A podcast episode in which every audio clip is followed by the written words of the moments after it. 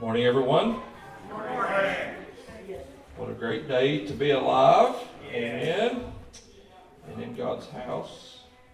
Uh, scripture says, better is one day in his courts than a thousand elsewhere.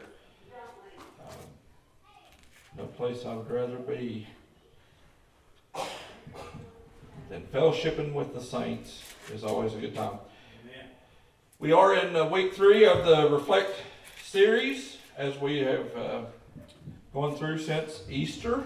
Easter was awesome, getting to celebrate the death, burial, and resurrection of Jesus Christ, our Lord and Savior. Uh, but we're looking at Proverbs chapter 27 for our text uh, for this sermon series. Proverbs chapter 27, verse 17. Beginning verse says, As iron sharpens iron, so a man sharpens the countenance of his friend. Whosoever keeps the fig tree will eat its fruit. So he who waits on his master will be honored. As in water reflect, as in water face reflects face, so a man's heart reveals the man. Hell and destruction are never full, so the eyes of man are never satisfied. Let's pray. Father, we thank you for this day. God, we're just grateful for your word. Lord, we just pray for application today, Lord, that we could hear and understand something, God, to apply to our life, Lord, that we can live and be the people that you have called us to be as Bethesda. And Lord, that you would help every individual here to be able to hear what your word is saying to us today. In Jesus' name I pray. Everybody says, Amen. Amen.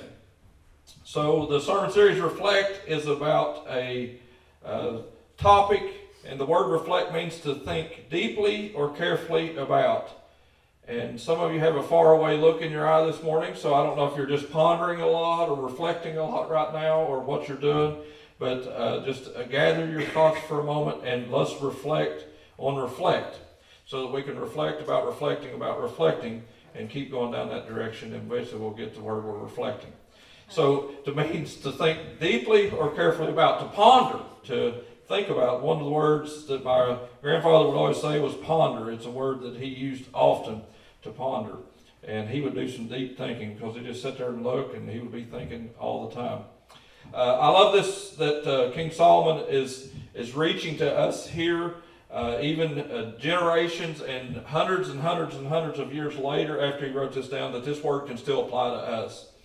And as I think about uh, where we've went with this series so far, that we began in Easter, about a whole new outlook and how that Jesus Christ coming, living a perfect, sinless life, uh, offering himself on a cross of Calvary for our salvation and giving us the ability to be saved. And uh, he conquered death, hell, and the grave and was able to come out victorious over that and give us the ability to be saved.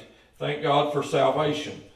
Uh, the whole new outlook by Jesus Christ doing that. Last week we talked about the mirror and how that the mirror, and we broke the mirror symbolic and that we're not afraid of stupidstition or superstition as some people would call it. I always call it stupidstition.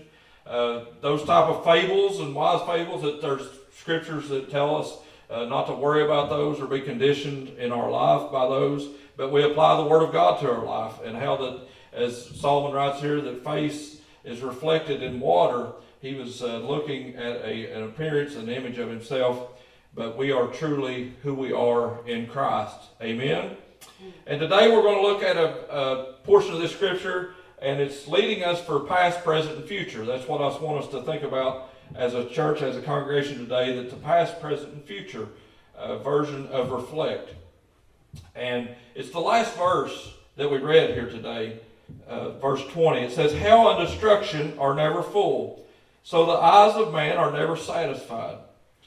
And as we look at that scripture, hell, the word hell, written here, is telling us that there is a place of destruction, that there's a place called hell. And I believe as a pastor that we need to speak about this in today's terms, in the world we're living in, the current state of the world. Uh, some people, there's pastors that's been coming out for the past several years. Some say and are preaching that there is no hell. Uh, how sad is that, that we have a Bible that tells us there is a hell, and now because we don't like the feeling of it, we're going to do away with it, but we can't change God's Word. Well, there's a couple people believe that. I said we can't change God's Word. Amen. His word is forever settled in heaven. It is truth. It's the lamp unto our feet, the light unto our path. It's is the answer to our problems in life. So as I talk about that, that hell is there, that hell is a reality. Uh, this past few weeks, there's been uh, one of our old retirees come in work, and he looked and he said, "Where is hell? Where is hell?" He wants me to give him an answer of where is hell. And as I begin to ponder about that and think about hell and what Scripture teaches about hell, can I put my finger on the exact spot of where that's at? Is it in the center of the earth? And, and sure that there's Scriptures that tell us that uh, hell is the center of the earth. And does that mean that they're down there in the molten lava that they, where the lava spews out of the ground, out of the uh, volcanoes and becomes, I, I don't know. It's okay to say, I don't know. Amen? Amen? But Scripture teaches that hell is real. So just because we can't put our finger on exactly where that is, doesn't scare me to say that I don't believe that there's a literal hell, a place of torment. And it's sad. Do I want anybody to go to hell? No. Have I told some people to go there in my old life? Yes. Apparently nobody else in the room has.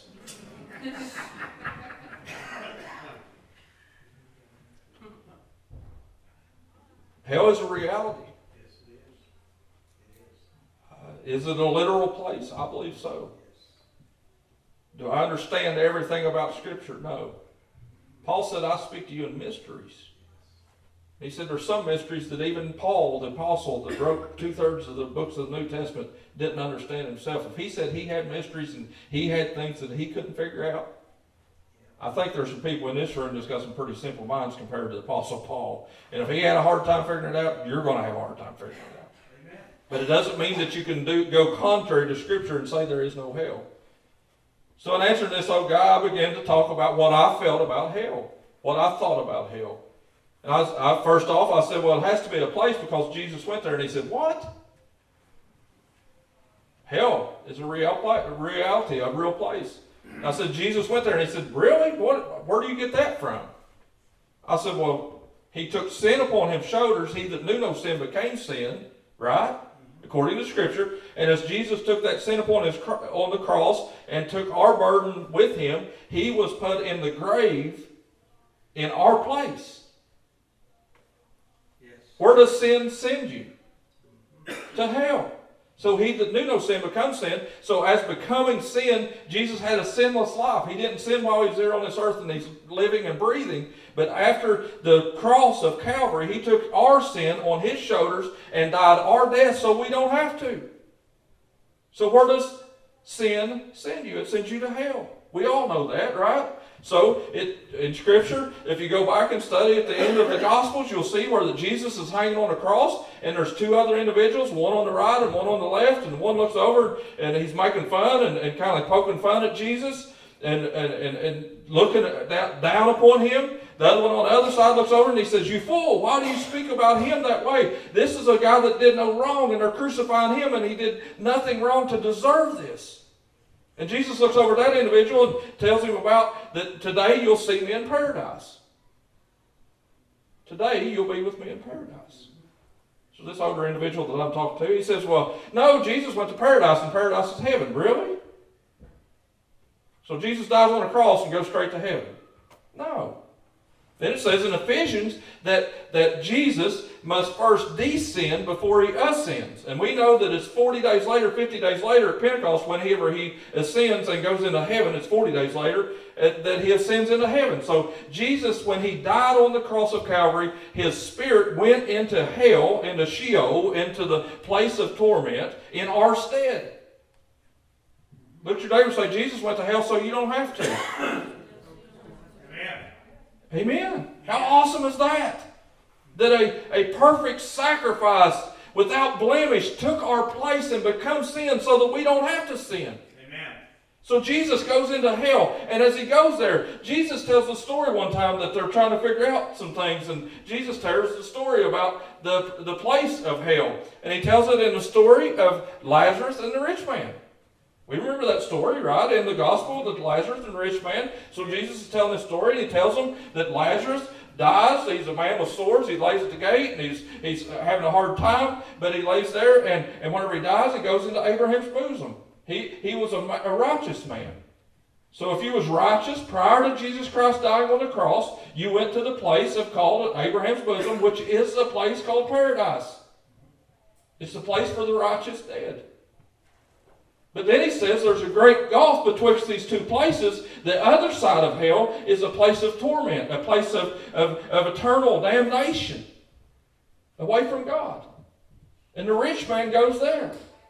So the rich man looks over and he says, I want to go where Lazarus is. And he, he says, Won't you send Lazarus back to back to the, my brothers to tell them about this place and tell them not to come here? So Jesus is explaining that hell, prior to Jesus Christ dying on the cross, was a place that the righteous dead exist and that also the eternal damned exist. But there's a gulf between the two of them. Right? So as Jesus is explaining this to them, the, the, disciples and everybody around him, the Pharisees, they have a hard time understanding this because they don't know about eternal things. They don't understand the spiritual world. Jesus is the answer to our problems. Amen? He's the answer to our troubles. So Jesus is trying to explain this of something they don't understand.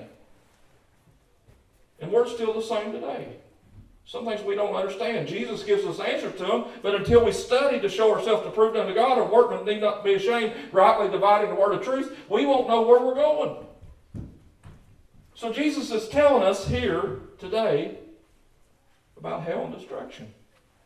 And I believe he wants me to tell you, as your pastor today, that hell is a reality, but that also that heaven is a reality. So once Jesus goes into this place, preaches to those that are captive, it says in Ephesians that he led captivity captive. He took them out of that righteous dead place. I'm talking about Moses, about Samuel, about King David, about everybody that lived the righteous life prior to Jesus Christ was in this place of Abraham's bosom. Jesus goes and preaches to them, takes them captive, brings them out, and it says in, in the gospel that, that as Jesus walks around and he is raised from the dead, that also many others was raised from the dead, and they went into Jerusalem and talked and witnessed to people. Resurrection of the dead. So today, as we see this, that, that hell is here, it's a reality. It's something that, that they were speaking about hundreds of years that King Solomon is writing this down in Proverbs It says that hell and destruction are never full. So if you look back in the Old Testament, there's another verse, I, I pinned it down here.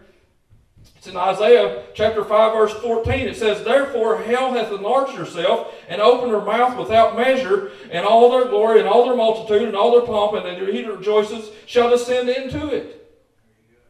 So Isaiah the prophet is saying that hell is going to enlarge itself. And here, hundreds of years before Isaiah, King Solomon is writing this down and says hell and destruction are never full. Have you ever had a birthday party at your house? Maybe for your kids, your grandkids, or something, and you invited too many people. Yeah.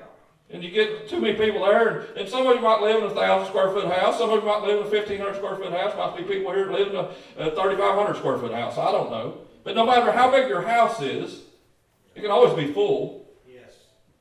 I've, I've, I've been in mansions before and, and went to events and things, and, and some, I call a mansion anything, you know, 30 some hundred square foot, that's a mansion to me. I, come from Lewis County. You know, most houses not that way. And as you go in there, and it gets so crowded that it's full that you can't get around, you can't get to the counter, you can't get anywhere to do anything because it's full.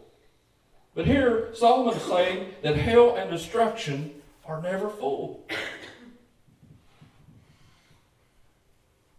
Imagine that. That it's so big, that it's so vast. And then Isaiah, hundreds of years later, says that it, it is going to enlarge itself. It's already got the ability to never be full, but now it's expanding its territory. Scary stuff. Billions of people have lived on this planet.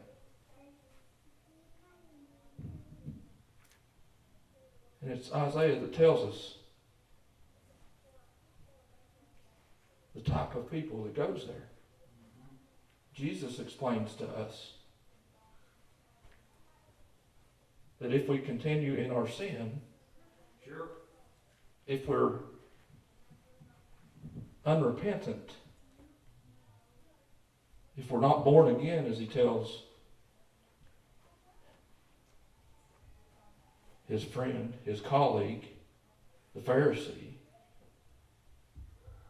if you're not born again, you can't enter the kingdom of heaven. We must be born again. And if we don't want hell to be our eternal damnation, our eternal place of torment, we have to accept Jesus Christ and his blood to cover our sins. But after the cross, everything changed. Sure, hell enlarged itself because now all those people, the righteous dead, used to be in paradise. Jesus took them captive and took them to heaven with him. Because now it says in the New Testament to be absent in body is to be present with the Lord. So when we take our last breath here, it frees us up, if we're saved and believe in Jesus Christ to be the Lord of our life, that we're able to go directly in, in an instant to go to be with Jesus in heaven forever. I think I just have to say that in today's culture, in the present state of where the church is. I watched a YouTube, uh, what YouTube, it was, was it Netflix last night. There's a new show popped up on my screen, Carlton Pearson. Uh, he's a preacher. I listened to him a lot back in the days. With, uh, had a great church out in uh, Oklahoma, uh, diverse church. There was blacks, whites, ever, uh, all kinds of ethnic groups. Every, everybody was there.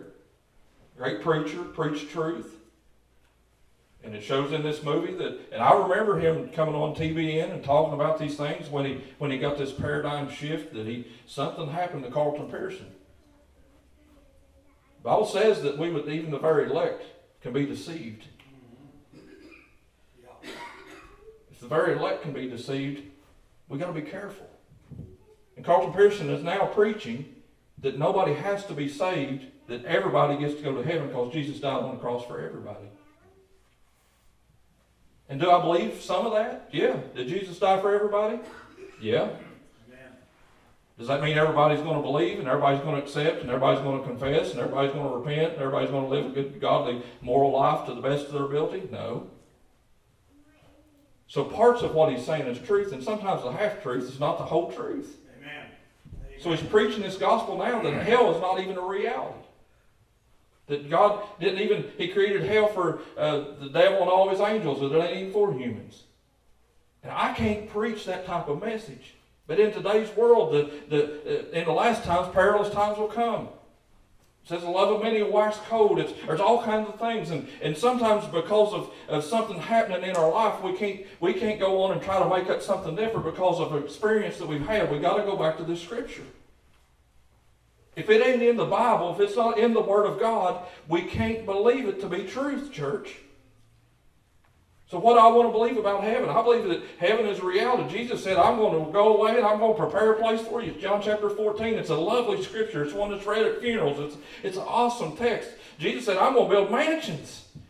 How awesome is that? And then you go into Revelation, it says that there's trees there, the lions lay down with the lamb, and it just gives all these pictorial things of, of saying that streets are of gold, walls of jasper, gates of pearl, and it gives us all these pictures of what heaven's going to be like. Can I point to where heaven is today? I have no idea.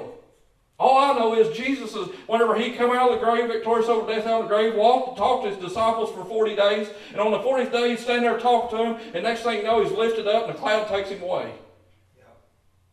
So it's somewhere going up.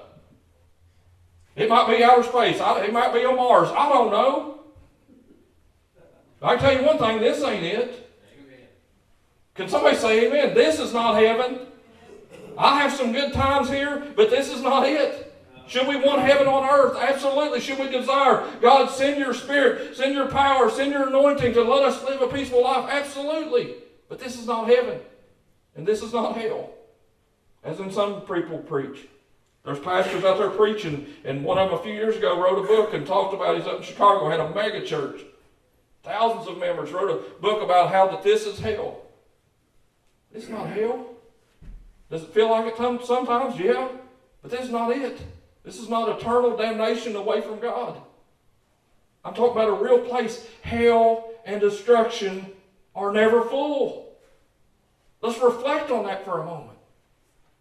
But then I love what goes on to the last part of the verse. This is what we've got to get to to be past, present, future. That took me longer than I wanted. I'm 12, 19. I got 11 minutes to get the rest of it done. Verse 20. So the eyes of man are never satisfied.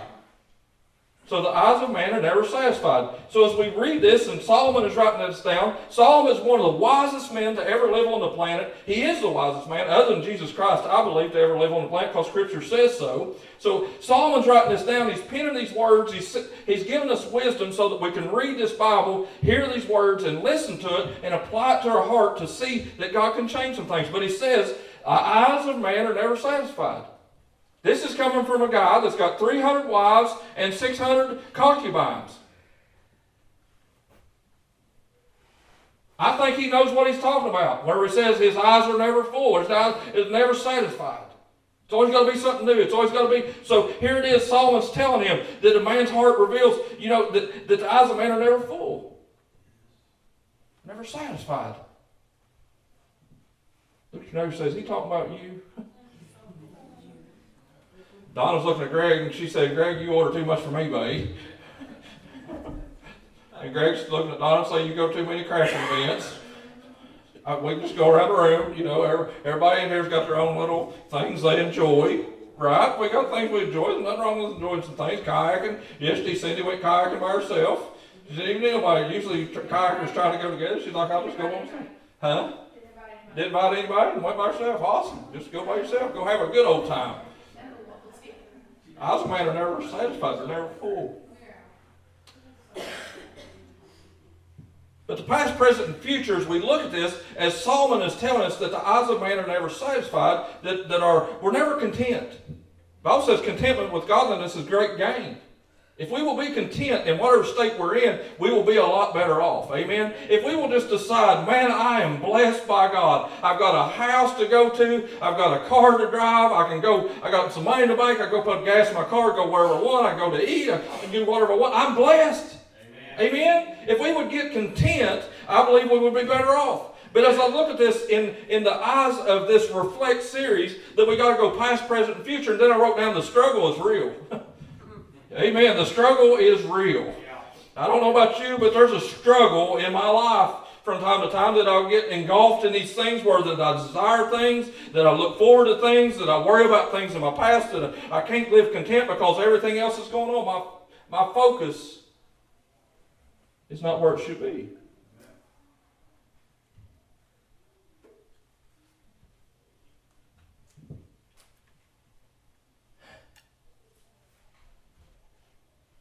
Past, present, future.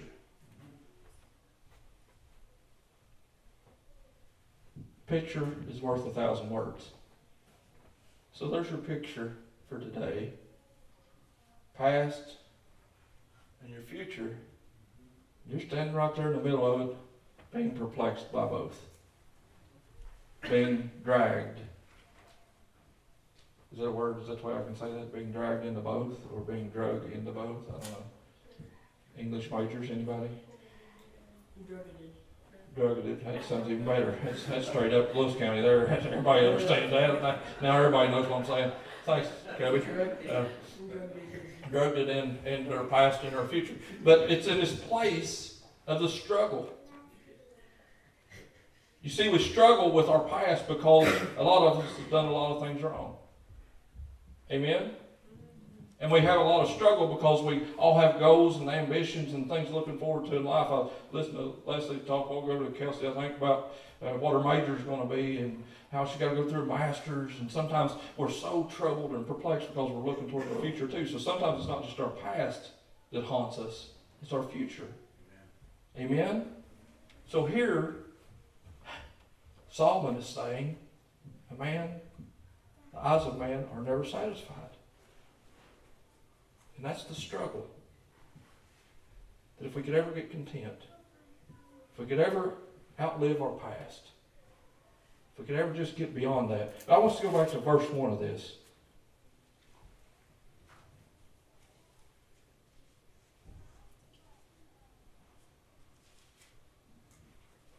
There's all kinds of things I can talk about past. I preach often about how you need to let your past go to get to the future that you want to desire. That God wants for you. I believe God's got a plan for you. Amen? I believe God's got a plan for every individual in this room. That He's got, it's, it's what Jeremiah 29 11 that everybody speaks of, that's the one, of- number one quoted scriptures I believe in modern day church. For I know the plans I have for you, plans to prosper you, to give you health, to give you an expected end. God knows your end from your beginning. He prophesied to Jeremiah and said, I knew you before you was in your mother's womb. Yeah. That's a long time ago. Yes, it is. So as God is speaking to Jeremiah, he's telling him, your past. So let's let's just let the past go. Everybody in this room just say, I'm going to let my past go. Let my past go. Amen. I, going, that's going to be gone with that. I, not that I ain't going to reflect. Not that I'm not going to look back. Not that I'm not going to remember. Because in in the Old Testament in Deuteronomy, I think it's chapter 27, it's where God tells Moses to tell the children of Israel to wake up every morning and instruct your kids and tell them about the good things God has done. Tell them how you brought out of bondage. Tell them how I brought you out of Egypt. Tell them everything that I've done and teach them in the morning. Then when you sit down at lunch in the afternoon, then pick them up and get a Bible story and talk to them about the good things of God. And then when you come home at night and you're having supper there around the table, they get your kids together and talk about the good things of God. And I'm telling you, parents today, if you can remember, you can reflect, you can talk about, and you can even explain to them to tell them, hey, I've done some bad things in my life, and I'm trying to coach you and be a person, an example for you today. I'm not going to say that I was perfect, but guess what? God is perfecting me every day. His grace, His mercy is new every morning. And if you will begin to apply the Word of God to your kids' life through your past experiences, they won't have to live the pain you did. So it's not a bad thing to reflect sometimes, but don't dwell there. Don't live there. But this first one, I love it. This is Solomon, the wisest man that ever lived on the planet, according to the Bible, says this Do not boast about tomorrow, for you do not know what a day may bring forth. Don't boast about tomorrow. So then Jesus comes along and Jesus begins to teach about this very same subject as Jesus is looking at these things and he's talking. The Sermon on the Mount is one of the best sermons that's ever been written or ever been depicted or, or given on this planet. Jesus, in, in Matthew chapter 5, 6, and 7, as he's preaching the gospel on a mountaintop, and thousands of people are listening to this Sermon on the Mount, Jesus is preaching kind of along this same line. Don't boast about tomorrow. Look at your neighbor and say, Quit boasting. Both stand. Your future, you're perplexed, you're troubled because of tomorrow. Yes. You're troubled because of your dreams. You're troubled because of your ambitions. You're troubled because of what you're going to do tomorrow. What about today? Yeah. The struggle is real today. Amen? And you can't change tomorrow. You can't change yesterday. The only place you can have any change in your life is today, is now. Solomon's saying, don't boast about tomorrow. Let's go to that, Matthew chapter 6. Let's flip over there. We'll read there real quick. And man, I got three minutes to get that done. It's going to be awesome. I love this scripture, though. Matthew chapter 6. Don't boast about tomorrow. Here- Here's, here's the way Jesus is going to word it for us so that he can break it down where we can understand it. Matthew chapter 6. Verse 25. Matthew 6 25. Therefore I say to you, do not worry about your life. For what you will eat or what you will drink, about your body, what you will put on. Is not life more than food, or the body more than clothing? Look at the birds of the air, for they neither reap nor do they ga- ga- gather into barns. Yet your heavenly Father feeds them. Are you of not more value than they? Which of you by worrying can add one cubit to his stature? You're never tall enough. It's kind of like the eyes of man are never satisfied. Some people are six foot, they wish they was six foot four. Some people is five foot two, and they wish they was five foot nine. Amen?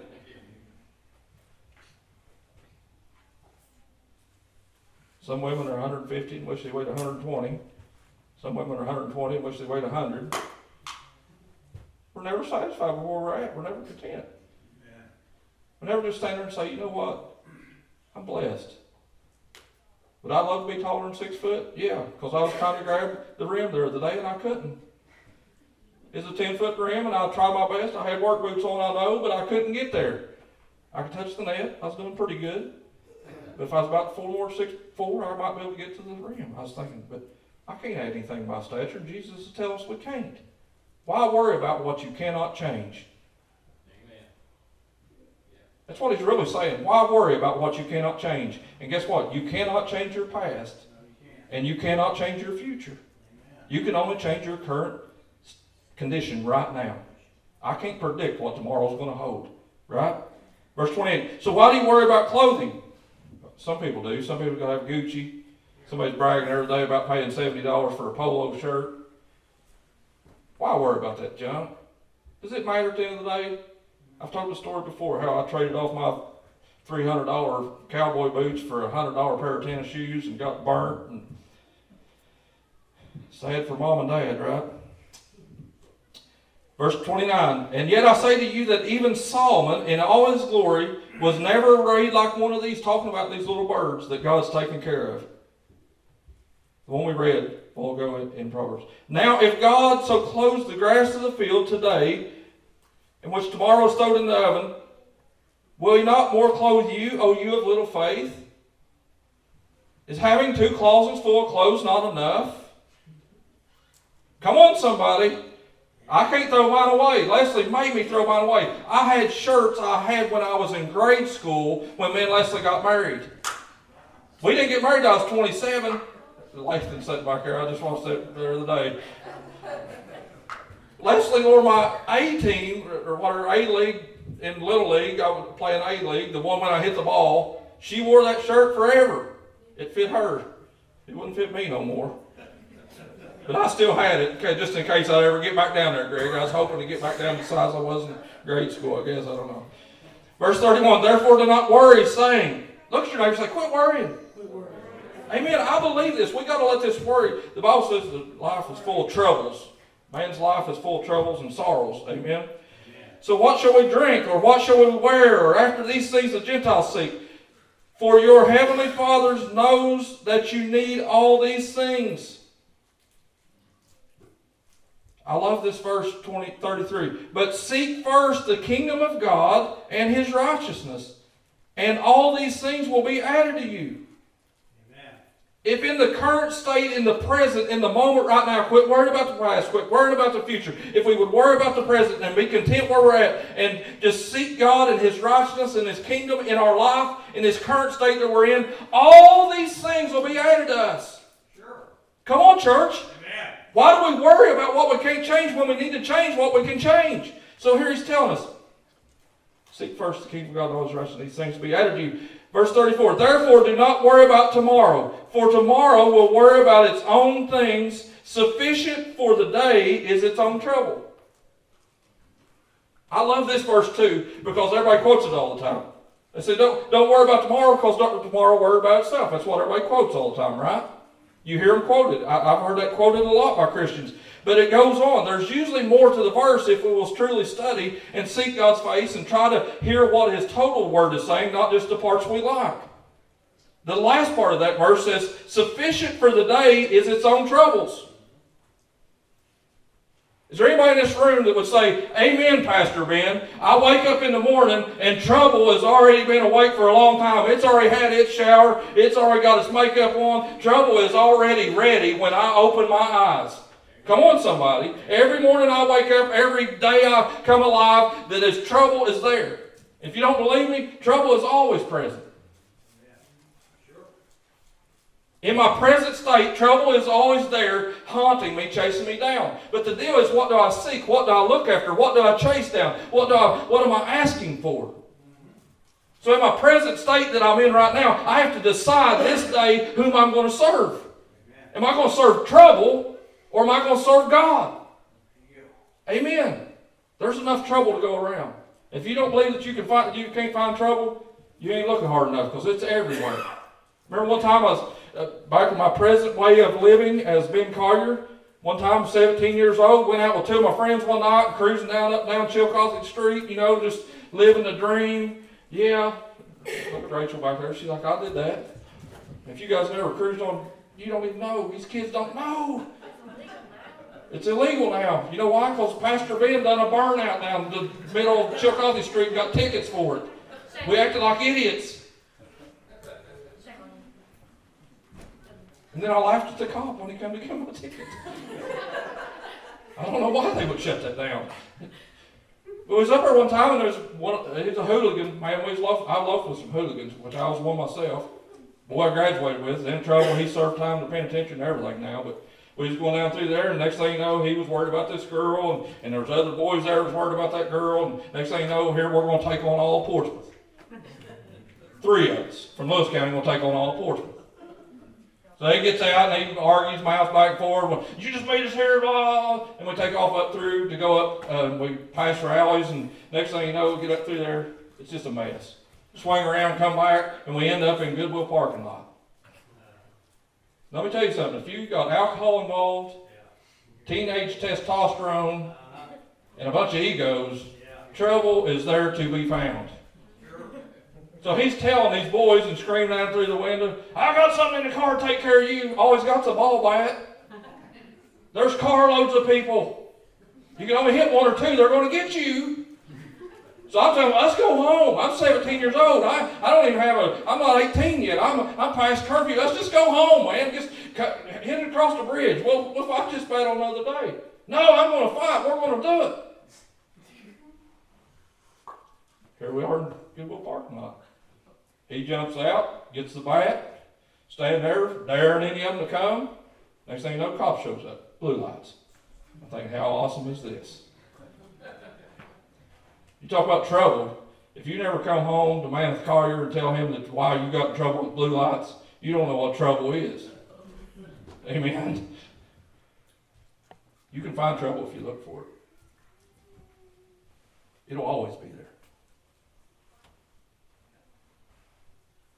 Of course, I lied about being 18. Didn't have a wallet with me, luckily. And they let us go. But there's always trouble present. And sure, you can trick them, sure, you can lie to them, sure, you can do everything, manipulate all that. But if the struggle is real, I think and I believe it's because the struggle is we wake up every morning and we don't focus. We need to focus, church. So when I wake up in the morning, what am I going to set my eye on? Jesus tells in this in this sermon, he tells us to seek. Right? Seek the kingdom of God first. He tells us here. He tells us to seek and we will find. He tells us to ask and we'll receive. And he tells us to knock and the door will be opened. That's scripture. So if Jesus tells us we can ask, seek, or knock and receive what we ask, why in the world are we seeking trouble?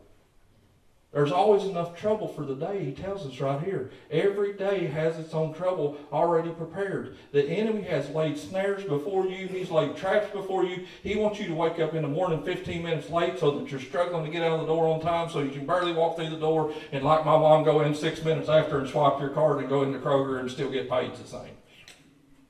That's where he wants us to exist. Always behind, always struggling. It's real. God's got a better way. What if we wake up 10 minutes earlier and have a scripture for the day that sets us up for success? What if we have one of those? So I want us to have that, and we're going to go there and then we're done. Sorry, I'm seven minutes over. But this is a good sermon no matter what. Philippians chapter 4, verse 8. I had a lot more than that. But Philippians chapter 4, verse 8. If you don't have this scripture, go back and listen to this sermon online. And I want you, or us, as a church, to write this down and put it on our mirror so that when we get up every morning and brush our teeth, everybody say you need to brush your teeth. Brush your teeth. Brush your teeth every morning. I know I'm not a dentist, but I can still give you good advice on that. I, Philippians chapter 4, verse 8. I love this because it's meditate on these things. That's what reflect is to meditate, right? So Philippians chapter 4, verse 8. I love this. Write this down, circle it in your Bible, highlight it, put a big star there. Make sure that this gets on your mirror. And I believe that if we would reflect on these things every morning, it will change the dynamic of our lives in the present that we're living in every day. Listen to this. Paul's got all kinds of things to say, but he's saying this to Philippians. Finally, brethren, whatsoever things are true, whatsoever things are noble, whatsoever things are just, whatsoever things are pure, whatsoever things are lovely, whatsoever things are of good report, if there's any virtue, if there's anything praiseworthy, meditate on these things. Then verse 9. These, the things which you have learned and received and heard of and saw in me, these do, and the God of peace will be with you. Is that the desire of anybody in this room? I would like to have some peace and some sanity. That the struggle has been a reality in my life, but Pastor, you're telling me peace is possible? Yeah, don't don't wake up in the morning and say, you know what, trouble? I woke up too and I'm ready. Well, let's go chase down some trouble. Quit looking for trouble, you'll quit finding it. Begin to chase peace. Begin to chase these things that are true, whatsoever things are noble, whatsoever things are pure, whatsoever things are, are praiseworthy. Whatsoever do these think on these things, Paul says. And you need to think about here that as Paul is preaching this and writing this down for future generations of the church, he's sitting there with shackles on his arms. He's sitting in a prison cell in Rome because they're got in prison for something he didn't even do. But he's there in prison chains and he's writing down these things. Whatsoever things are true, think on them things. If I was in prison today and I didn't deserve to be there, I wouldn't be thinking about pure things. I wouldn't be thinking about true things. I wouldn't be thinking about praiseworthy things. But Paul is trying to teach you if you want peace in your life, you can have it in the midst of a jail cell. Amen. Then troubles don't matter. Amen? If we would just act and seek and knock the way God wants us to. Won't you stand? I'll quit. We got another two weeks to get this done. Put that on your mirror. If you want peace, write this verse down on a piece of paper, put it on your mirror, and stand there and brush your teeth and read this every morning. And begin to do it. Because you can read words all day long, you can read, study, and self help, and every kind of book, and do everything you know to do. But if you never apply anything, if you never act it out, if you never do it, it's never going to change. The only way you're ever going to have change in your life is to change right now. And I'm talking about the right now of where you exist the rest of your life. Every moment you're alive, you've got the ability to decide what do you want to do. The choice is yours. Bible says today is the day of salvation. Bible says, seek salvation while it may be found.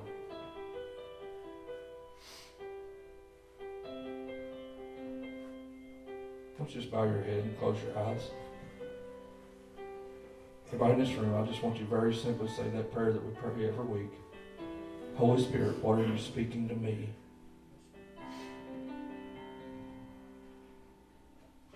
And allow His Spirit to speak into your life. And He's telling you today. I believe He's, he, he's unanimously telling this to the whole body of Bethesda. Let troubles go. Let your past go. I'm not telling you not to plan for your future, not go forward to your future.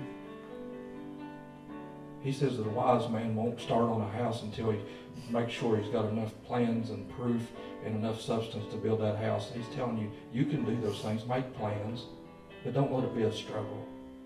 Don't let it be a trouble. And if the course alters just a little bit, don't get so tore up. Just let me God be the God of your life in the moment God of peace will be with you. Father, I pray for every person in this room. God, I pray today as they make this decision, Lord, to follow after you, to chase after you. Lord, that this message today is explaining to them about their past, present, and their future. Lord, that the struggle is real. Lord, that it, that, that made a lot of people in this room right where they're at. And God, they've had, been perplexed on every side. They've been cast down. The enemy has destroyed their life. He lays traps in front of them every day they wake up. But God, I'm praying today that you will bring the peace that your Bible talks about. The peace that passes all understanding that you allow to become a reality of every life in this room. Let there be harmony in the homes. Let their kids be forever changed because of the actions of the parents and grandparents in this room aunts and the uncles, the neighbors, the friends. Let us be a church that promotes peace. to all of mankind. Let us change our community because we're so much like you. In Jesus' name I pray. Everybody says, Amen.